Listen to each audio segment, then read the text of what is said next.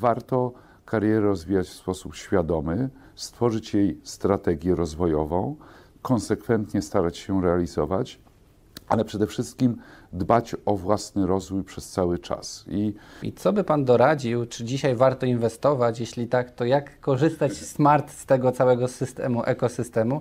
Wszystko powinno być transparentne, czyli jak zwykłym mawiać, bez drobnego druku w dokumentach bankowych i powinny być też empatyczne, rozumieć, że klient może przeżywać różne zawirowania. Mamy segment taki jak nieruchomości, które tradycyjnie idą w górę. Pytanie jest do jakiego poziomu i czy on jest już dzisiaj, czy będzie jutro, ale wiadomo, że w pewnym momencie nastąpi korekta, więc nie ma złotego środka. Na pewno warto spojrzeć na.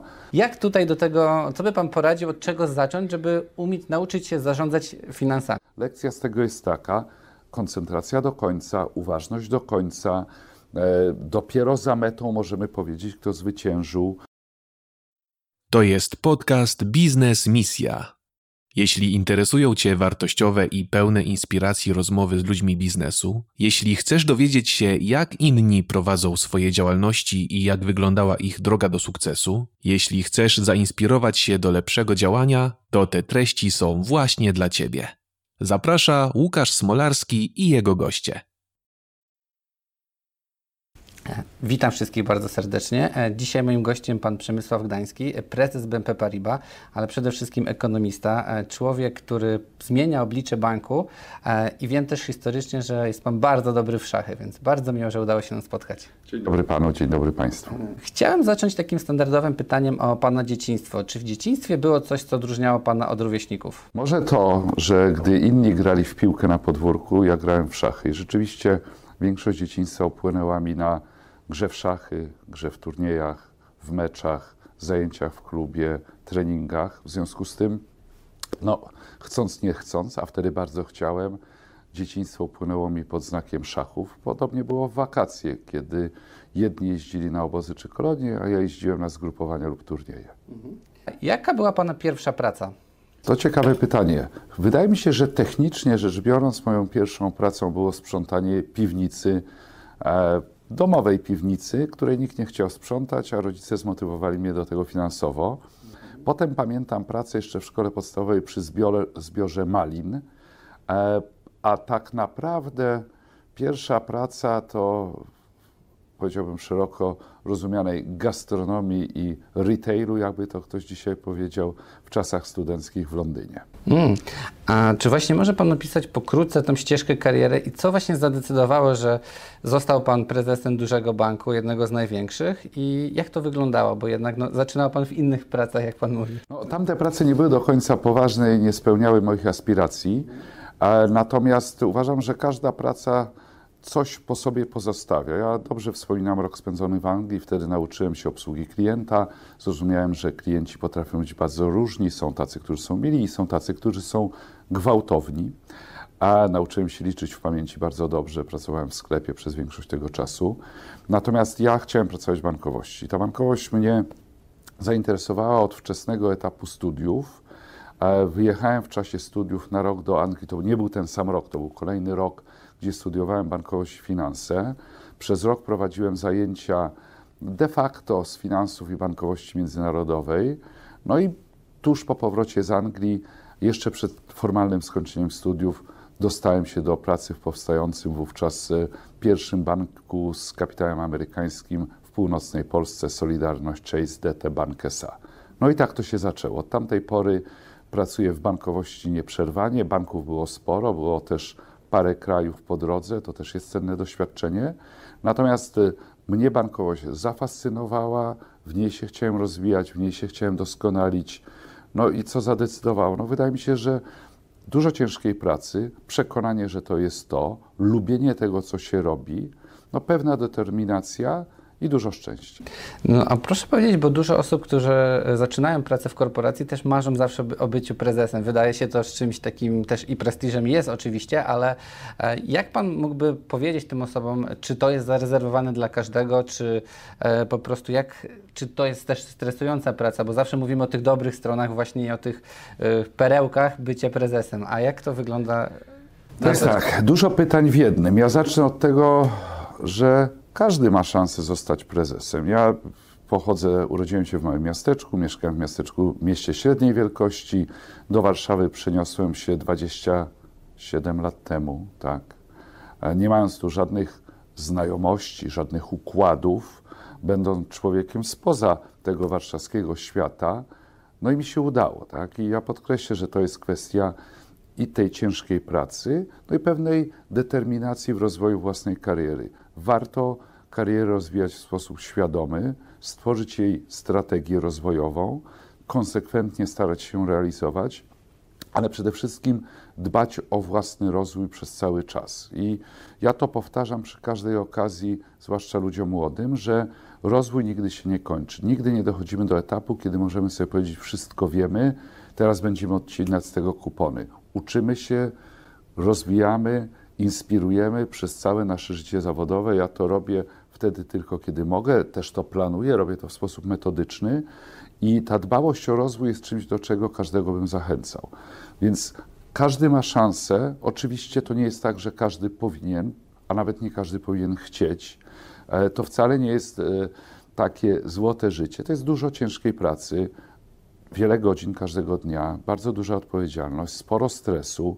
Z tym stresem też trzeba nauczyć się sobie radzić. Ja zauważyłem, że wraz z upływem lat i nabywaniem doświadczenia, ten stres robi na mnie coraz mniejsze wrażenie. I no nie chcę powiedzieć, że spływa jak woda po kaczce, ale mniej go odczuwam, on mnie nie paraliżuje, nie blokuje, natomiast on występuje. I to w zasadzie występuje każdego dnia, bo funkcjonowanie jako szefa firmy wymaga podejmowania dużej ilości decyzji. Niektóre są trudne, niektóre są niewdzięczne, wymaga rozmów, niektóre są miłe, a niektóre są bardzo trudne.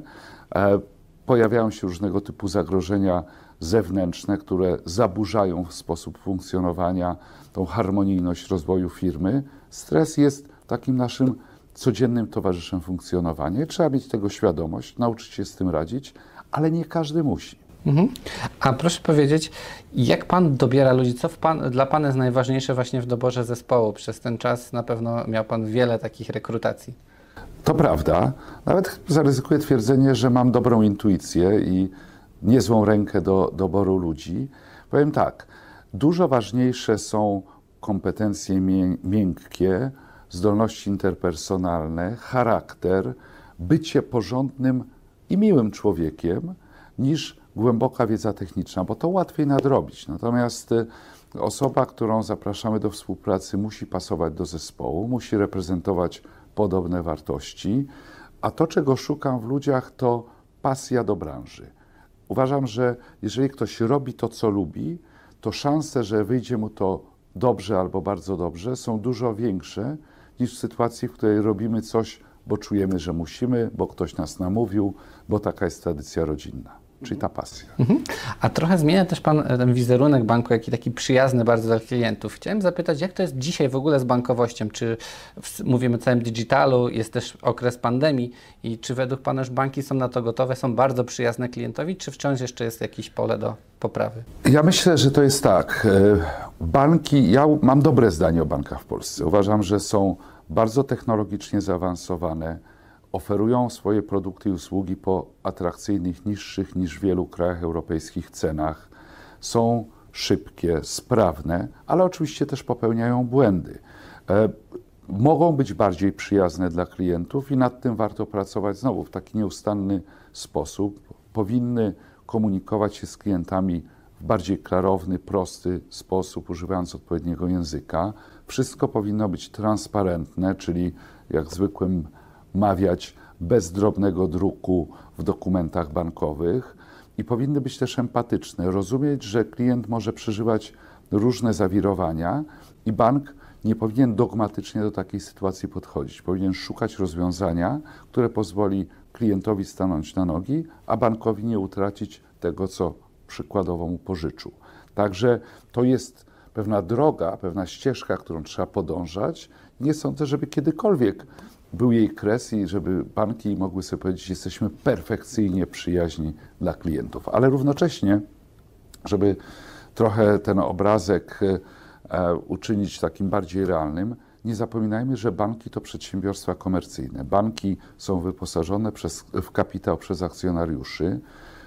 Akcjonariusze oczekują adekwatnego zwrotu z tego kapitału. Banki muszą więc zarabiać. W związku z tym w wielu trudnych sytuacjach jest to kwestia zbalansowania empatii, dobroci, przyjazności z interesem ekonomicznym. Zazwyczaj można znaleźć ten poziom równowagi, natomiast nie, nie można oczekiwać od banków, że wszelkie decyzje, jakie będą podejmować, będą wynikały z tej całkowicie bezgranicznej przyjazności. Mhm.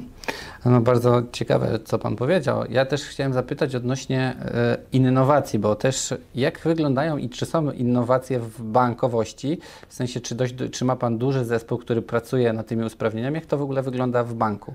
Banki w Polsce są innowacyjne i one mają taką opinię i reputację od wielu lat. Na tle banków europejskich wypadamy znakomicie jeśli chodzi o poziom zaawansowania technologicznego, digitalizacji, szybkości działania, sprawności rozliczeń. Natomiast proces poszukiwania innowacji toczy się w wielu bankach i on ma, powiedziałbym, taki dwukierunkowy charakter. Jeden to poszukiwanie rozwiązań wewnątrz e, z udziałem własnych ekspertów, specjalistów, którzy starają się wymyślać nowe rozwiązania, nowe procesy, nowe produkty, nowe usługi, ale drugi strumień, nie mniej ważny, to absorbowanie rozwiązań, które tworzone są w ekosystemie startupów, czy też, będąc precyzyjniejszym, fintechów, czyli adaptacja przez bank tego, co gdzieś w przestrzeni wymyślił startup, niekoniecznie w Polsce, co może być dla naszych klientów przydatne, użyteczne, wzbogacające ofertę, lub też od strony wewnątrz bankowych procesów, usprawniające te procesy, przyspieszające je, czyniące je mniej e, omyłkowymi. Także to znowu, podobnie jak z dążeniem do perfekcji, jeśli chodzi o przyjazność, banki muszą się rozwijać pod kątem innowacji, dlatego że cały świat bardzo silnie idzie do przodu. Jeżeli my zwolnimy tempa, to będziemy wystawieni na ryzyko, że ktoś, jak to się często mówi, z fintechów lub big techów, po kawałku będzie nasz biznes bankowy podgryzał. No a tego byśmy nie chcieli. A teraz czas na pytanie. Wymień, jakie książki bądź bloga polecasz o finansach. No tak, e, ale też wspomniał Pan o tym, że banki są e, przedsiębiorstwami komercyjnymi.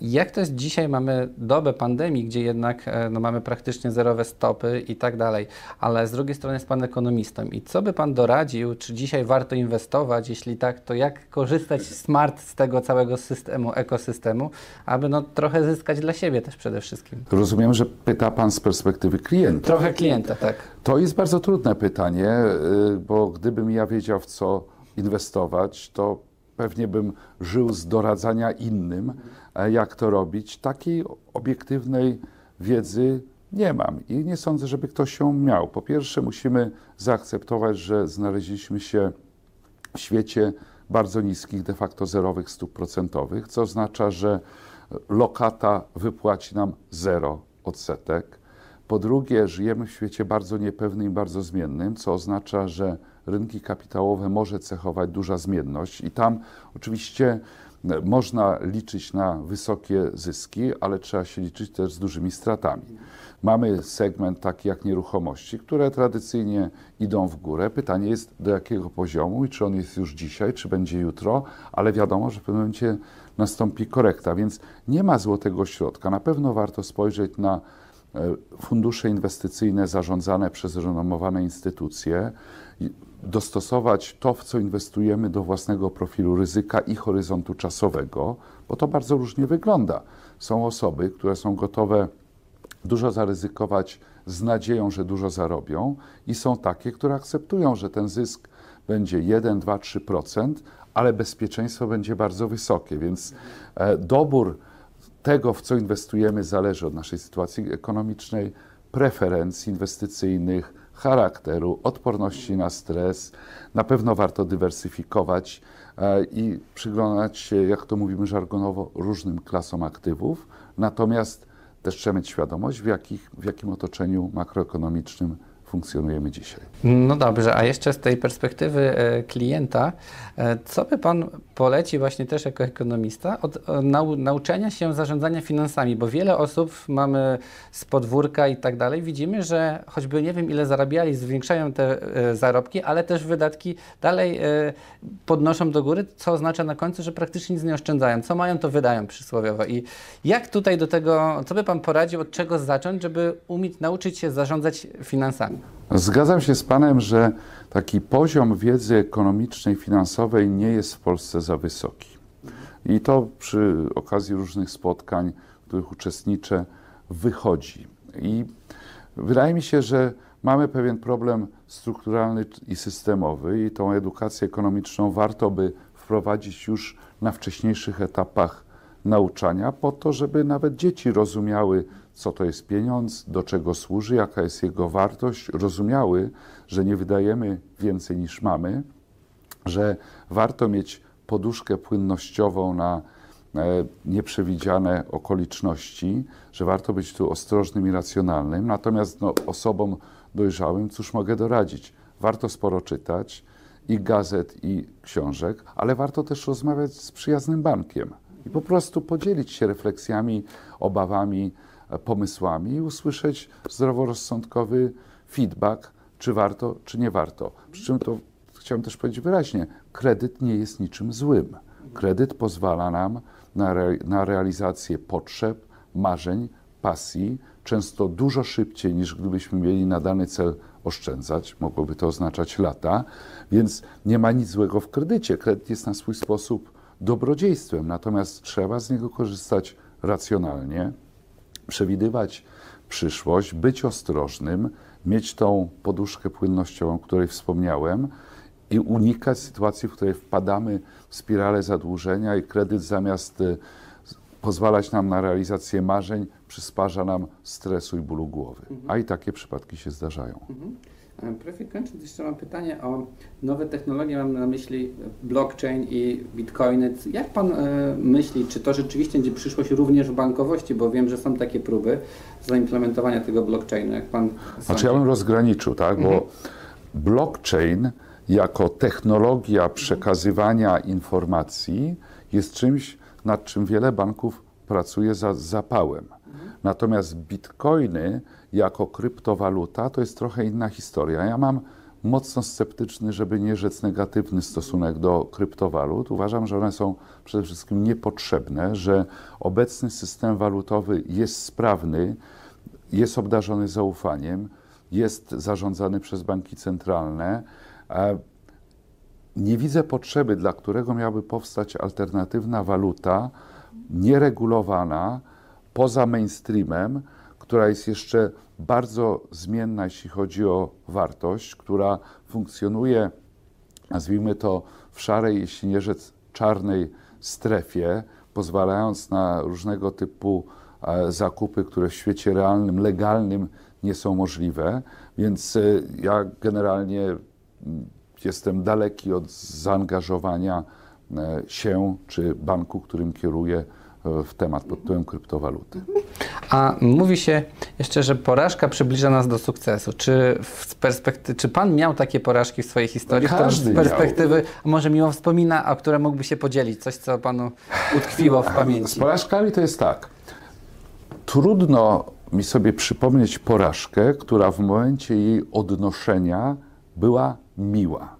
Porażka ma w sobie to, że jest czymś przykrym. Nie po to gramy, żeby przegrać, gramy, żeby wygrać.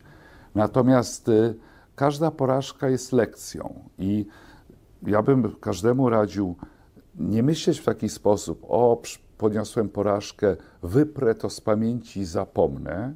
Trzeba się otrząsnąć, złapać pewien dystans do tej porażki, a i wyciągnąć z niej błędy. Ja często wspominam taką porażkę ze, ze swojego życia szachowego. Grałem w turnieju w Szwecji, będąc młodym juniorem. To był mój pierwszy turniej w zachodniej Europie i szło mi bardzo dobrze. I dwie rundy przed końcem prowadziłem w tym turnieju, mając półtora punktu przewagi. No jak wiadomo, to duża przewaga na dwie rundy przed końcem. A ponieważ to były czasy mocno odległe, to ja już w myślach cieszyłem się nagrodą, zastanawiałem się, na co ją przeznaczę. Chodziłem po sklepach, które wtedy wyglądały zupełnie inaczej niż w Polsce. No, skutek tego był taki, że przegrałem dwie ostatnie partie i nie wygrałem tego turnieju, ba, nie dostałem nagrody. Spadłem poniżej e, puli nagrodzonych. Wtedy to bardzo mocno przeżyłem, ale lekcja z tego jest taka, koncentracja do końca, uważność do końca. E, dopiero za metą możemy powiedzieć, kto zwyciężył. Po porażce trzeba otrzepać się, otrząsnąć, wstać i iść dalej, bo załamanie powoduje, że już nigdy nie wygramy. Natomiast czy mi było wtedy miło? Mogę panu powiedzieć, było mi bardzo niemiło. Czy jest jeszcze jakaś książka, którą poleciłby Pan naszym widzom, Pana jakaś ulubiona? Ja bardzo lubię, co może nie jest dobrym słowem, książki Harariego i tu trochę tradycyjnie, nie będę oryginalny, 21 lekcji na XXI wiek. Absolutnie zachęcam, to inspiruje, to pokazuje trendy. Oczywiście można się z tym zgadzać w 100%, ale niekoniecznie. Natomiast no to taka książka z gatunku jazdy obowiązkowej. I czy jest coś, co chciałby Pan przekazać naszym widzom? Co mógłbym Wam przekazać? E, Bankowość to fajna dziedzina, e, to trudna dziedzina. Nie każdy musi być prezesem i to wcale nie jest takie fajne, ale tym, którzy bankowością się zafascynują, polecam tę branżę. Warto zgłębić i zrozumieć lepiej, czym my banki się zajmujemy. Warto z bankiem rozmawiać również o swoich własnych wyzwaniach finansowych. E, Mamy w Polsce bardzo dobrze rozwinięty, zaawansowany technologicznie i intelektualnie sektor bankowy. Warto nas banki lubić, a jeżeli popełniamy błędy, to wskazujcie nam te błędy, a my się będziemy szybko ogarniać, poprawiać i stawać się coraz lepszymi dla naszych klientów. Dziękuję. Moim gościem był Pan. Przemysław Gdański. Bardzo dziękuję.